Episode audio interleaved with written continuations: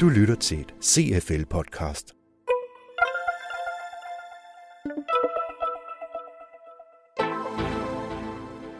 Det er jo et spørgsmål om at etablere en sult, det er et spørgsmål om at etablere nogle synlige resultater af en indsats. Det er et spørgsmål om at skabe en, øh, en vilje, men også et råderum, således at folk får lyst til øh, at skabe.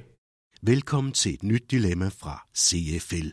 Vækst er overskriften den her gang. Og Paul Blåbjerg, administrerende direktør i CFL, fortæller her om udfordringerne ved og med vækst. Temaet vækst er afgørende, uanset om man er ansat i den offentlige sektor eller den private sektor. Og vækst betyder det at kunne yde mere for relativt mindre. Det betyder også, at øh, der hele tiden vil være et forventningspres øh, fra politikere, for ejere, for aktionærer om, at man yder øh, mere, men skaber en, øh, et bedre resultat, end det man gjorde sidste år. Man kunne godt ønske, at der blev skruet lidt ned på forventningerne til vækst, men der er ikke noget, der tyder på, at øh, det vil ske, fordi øh, det er en del af de vilkår, vi øh, arbejder under, at vi skal præstere stadig mere for relativt færre ressourcer, og der kommer ikke nogen vækstpauser, fordi hvis det gør det øh, for en virksomhed, så vil det komme øh, konkurrerende aktiviteter eller anden pres, der vil øh, gøre, at man ikke har de levevilkår, som man gerne vil have som virksomhed. For at sætte lyd på, hvordan begrebet vækst bliver grebet an ude i den ledelsesmæssige virkelighed, så har vi præsenteret to deltagere for et dilemma. De to deltagere er Ole Strange, administrerende direktør for Dansak. John Romedal, administrerende direktør for DAO 365.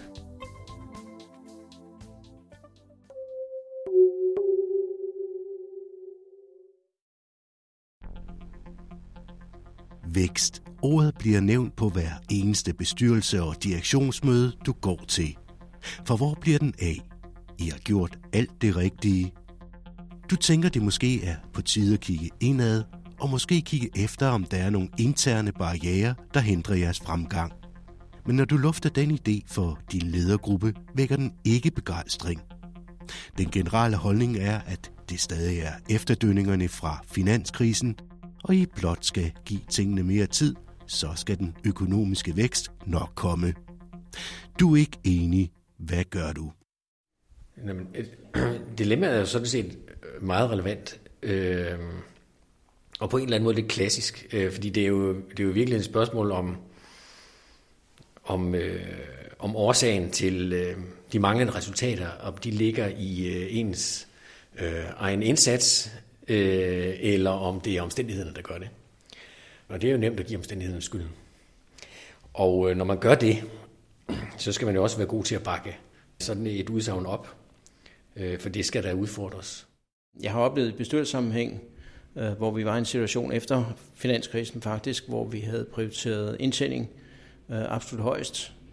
Øh, en øh, virksomhed, der leverer til byggebranchen, øh, og hvor vi oplevede, at vi, vi fik en rigtig fin indtjening, men at omsætningen den kun steg svagt. Der drøftede vi bestyrelsen, og med ejerne også, om øh, vi skulle slippe lidt fra øh, foden fra bremsen på indtjeningen, om det var det, der egentlig begrænsede øh, organisations evne til at vokse. Øh, og øh, det var det rent faktisk. Øh, da vi sagde, at øh, øh, vi ville fokusere på vækst, øh, måske på bekostning af indtjening, så så vi faktisk en markant højere vækst. Altså mere generelt kan man sige, at det er jo ikke, det er jo ikke ukendt, at, øh, at det er omstændighederne, der får skylden. Uanset om det er omstændighederne for, at man ikke kan vækste, eller man ikke i det hele taget kan lykkes. Øh, det, det, er jo, det, det er jo i den grad øh, klassisk. Så det kender jeg da, kender jeg da i høj grad. Det møder man ofte. Ja, man oplever ofte organisationer, der, der kigger efter øh, forklaringer på, på manglende resultater, om det er vækst eller indtjeninger eller ej.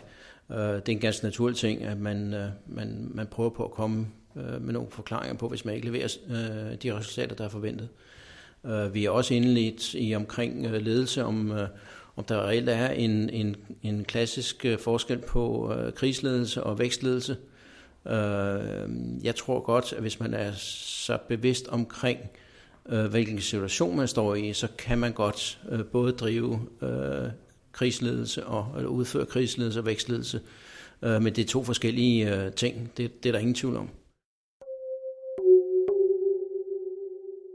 Krigsledelse er ofte at øh, hive ind i tøjlen, øh, styre tingene meget øh, tættere, hvor øh, vækstledelse øh, drejer sig om at delegere og, og få sat øh, ting i gang øh, parallelt øh, og, og få hele organisationen til at og, øh, drive tingene på.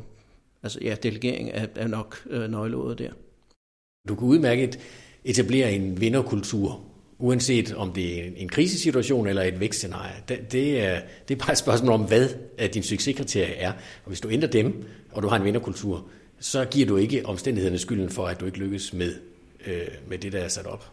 Det er et spørgsmål om at etablere øh, nogle synlige resultater af en indsats. Det er et spørgsmål om at, at skabe en... Øh, hvad skal man kalde det, en, en, en, en vilje, men også et råderum, således at folk får lyst til øh, at skabe. Du lytter til et CFL-podcast. For mig er det lige så meget en, en kulturansvarlighed, at, øh, at medarbejderne tager ansvaret for, øh, for de ting, øh, de, de har ansvar for. Men også bredt, at når man, når man ser en udfordring, så griber man fat om den og får den løst. Og ikke, ikke prøver på at komme med forklaring på, hvor svært det er, eller hvorfor man ikke kan, men, men rent faktisk går i gang med det og løse det. Jeg synes faktisk, det stiller mindre krav til lederen, øh, fordi man, øh, det, jeg, jeg oplever i hvert fald, at det, det som ledelse langt sværere at få skubbet ting i gang, end, end at få koordineret ting. Øh, så, så det er mere et spørgsmål om de, de rigtige medarbejdere, og så at give dem de rigtige rammer, det er klart. Og for, for man nu skabt de rigtige rammer, så ændrer ledelsens øh, rolle sig faktisk i en eller anden omfang til at holde igen i tøjlerne. Altså fordi mennesker har indbygget en skabertrang, hvis, hvis rammerne øh, de er i orden. En vigtig, et vigtigt element tror jeg også er, at man skaber det rum, der skal til for, at man turer fejle. Altså der skal være en god og sund fejlkultur også.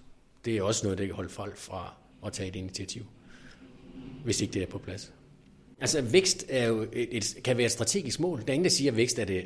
Det er så det, der er lagt ud i det her dilemma, det er det strategiske mål. Men, men øh, en organisation, som er jo sat til at skabe det resultat, som strategien den nu øh, siger. I den her situation er det vækst. Det kunne være i et andet scenarie, at det var øh, indtjening. Det kunne være, at, at man skulle ribe sejlene. Der kan, det kunne være sikkerhed. Der kunne være forskellige øh, mål, man skal prioritere. Og øh, fælles for dem, det er jo, at man skal have medarbejderne til at levere øh, på de mål, på de planer. Grundlæggende, når tingene ikke lykkes, så er det jo ledelsesansvar, øh, og derfor så er det ledelse, øh, at, øh, at sørge for at få brugt de ressourcer øh, bedst muligt, der er der. To af CFL's mest drevne specialister på netop temaet vækst er chefrådgiver Ejner Jacobsen og virksomhedsrådgiver Susanne Fyrstenberg. De nikker til nødvendigheden af skarp kommunikation, som Dilemma-duen netop har omtalt. Og de kommer med et bud på, hvad der yderligere er i spil, når en virksomhed står over for spørgsmålet om mere vækst. Når du netop øh, får et mål, der måske hedder voks 30 procent, som, som er ret populært stang ud i øjeblikket, hvad er det så, det kræver af netop den der strategiske kommunikation, at kunne motivere mellemlederne til måske at tage nogle chancer, øh, til at rykke nye positioner, afgive de daglige driftsopgaver, de har, delegere dem, have værktøjerne til rent faktisk at sige, de her opgaver kunne være en jobberigelse for andre, og jeg kan gå ud og, og være med til at sælge og motivere og, og, og massere organisationen, til vi rent faktisk kan, kan servicere de nye kunder og få overskud på det, ikke? fordi det kræver samtidig, at vi jamen, får nye partnerskaber eller laver vores værdikæder på en anden måde, end vi har gjort før.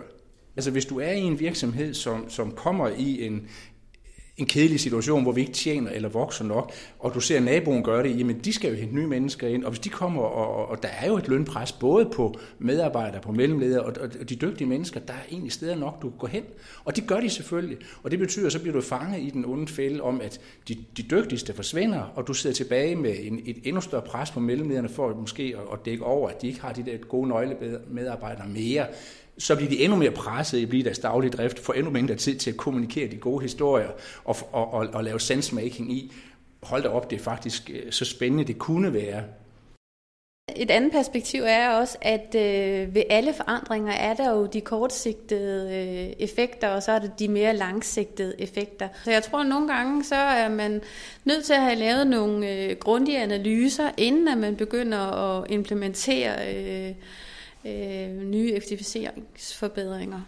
Du lytter til et CFL-podcast. En anden ting er jo også, hvordan vi mennesker agerer, hvordan vores adfærd er på forandringer. Og, og ofte så tror jeg egentlig, vi, vi hører egentlig, øhm, hvad der bliver sagt, men vores forsvarsmekanismer i forhold til, hvad betyder det for mig, den her forandring og sådan noget, gør, at vi simpelthen ikke er i stand til at optage det. Øh, og derfor er vi heller ikke i stand til at agere på det. Og derfor så, øh, så vil man se nogle medarbejdere, nogle ledere, øh, ikke øh, gå 100% ind i de her forandringer. Så der er mange årsagsforklaringer. Kan man motivere sine medarbejdere til vækst? Det tror jeg godt, man kan, men jeg tror, i, i, at det handler om at få medarbejderne med. Og hvis vi skal blive lidt mm, teoretiske, så, øh, så er Rik Mauer en rigtig god øh, indfaldsvinkel til, hvordan man kan håndtere medarbejderne og, og få dem med øh, i et vækstscenarie. Jamen, jeg tror, at vækst er det aller, aller sjoveste, altså til modsætning til effektivisering eller noget andet. Altså det at kunne altså få et vækstperspektiv, vide, at det er en sund og givetig øh, virksomhed, jeg arbejder i, altså det er det, alle gerne vil. Så derfor tror jeg, at der altså lige præcis er enormt meget motivation, men det handler om at kunne få forklaret det på en meningsfyldt måde, så, så jeg kan se mig selv i det, og jeg kan se mig selv vokse i det sagde altså chefrådgiver Ejner Jacobsen og virksomhedsrådgiver Susanne Fyrstenberg fra CFL. Dit Dilemma-podcast var optaget, redigeret og produceret af journalisterne Mette Reinhardt Jacobsen og Søren Prehn, mediehuset Periskop. Vi håber, du har nyt at lægge øre til podcastet her. Tak for nu og på genhør.